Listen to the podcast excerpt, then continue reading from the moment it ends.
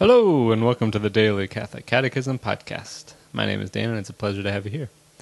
It is May twenty-seventh, and we will be reading paragraphs eleven forty-five through eleven fifty-two today, and it is the Feast of Saint Augustine of Canterbury, a great uh, English saint, and we will read the sec- this section on, uh, we're, we're continuing with a section on the liturgy, and we're going to talk about how is the liturgy celebrated today. And we begin, as always, in the name of the Father, the Son, and the Holy Spirit. Amen. Roman numeral two. How is the liturgy celebrated? Signs and symbols. A sacramental celebration is woven from signs and symbols.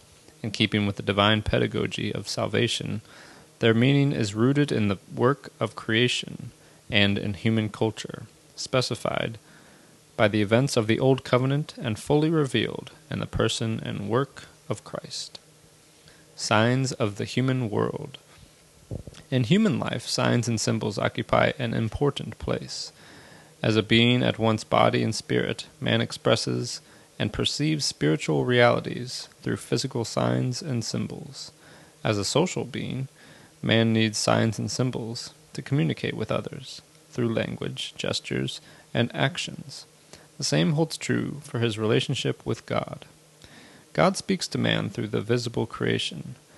The material cosmos is so presented to man's intelligence that he can read there traces of its creator, light and darkness, wind and fire, water and earth, the tree and its fruit, speak of God and symbolize both its, his greatness and his nearness. Inasmuch as they are creatures, these perceptible realities can become means of expressing the action of God who sanctifies men, and the action of men who offer worship to God. The same is true of signs and symbols taken from the social life of man. Washing and anointing, breaking bread and sharing the cup can express the sanctifying presence of God and man's gratitude toward his Creator. The great religions of mankind witness, often impressively, to this cosmic and symbolic meaning of religious rites. The liturgy of the Church presupposes, integrates, and sanctifies elements from creation and human culture, conferring on them the dignity of signs of grace of the new creation in Jesus Christ. Signs of the Covenant. The chosen people received from God distinctive signs and symbols that marked its liturgical life. These are no longer solely celebrations of cosmic cycles and social gestures, but signs of the covenant, symbols of God's mighty deeds for his people. Among these liturgical signs from the Old Covenant are circumcision, anointing and consecrating of kings and priests, laying on of hands, sacrifices, and above all, the Passover. The Church sees in these signs a prefiguring of the sacraments of the New Covenant.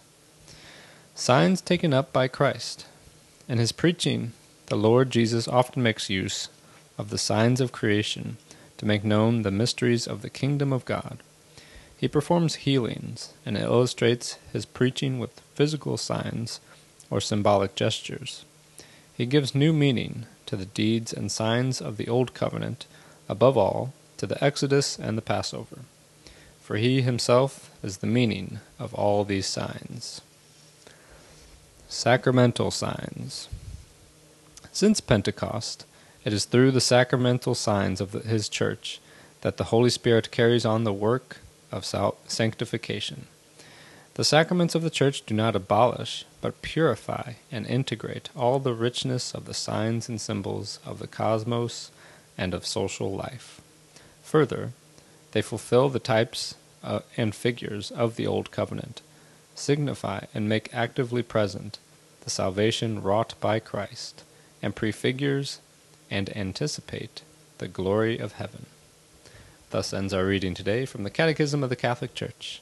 The website is daily catholic catechism dot com, and you can email me at daily catholic catechism at gmail dot com. God bless you all, and may these teachings handed down by the Apostles of Christ strengthen your faith and lead you to everlasting life. Amen.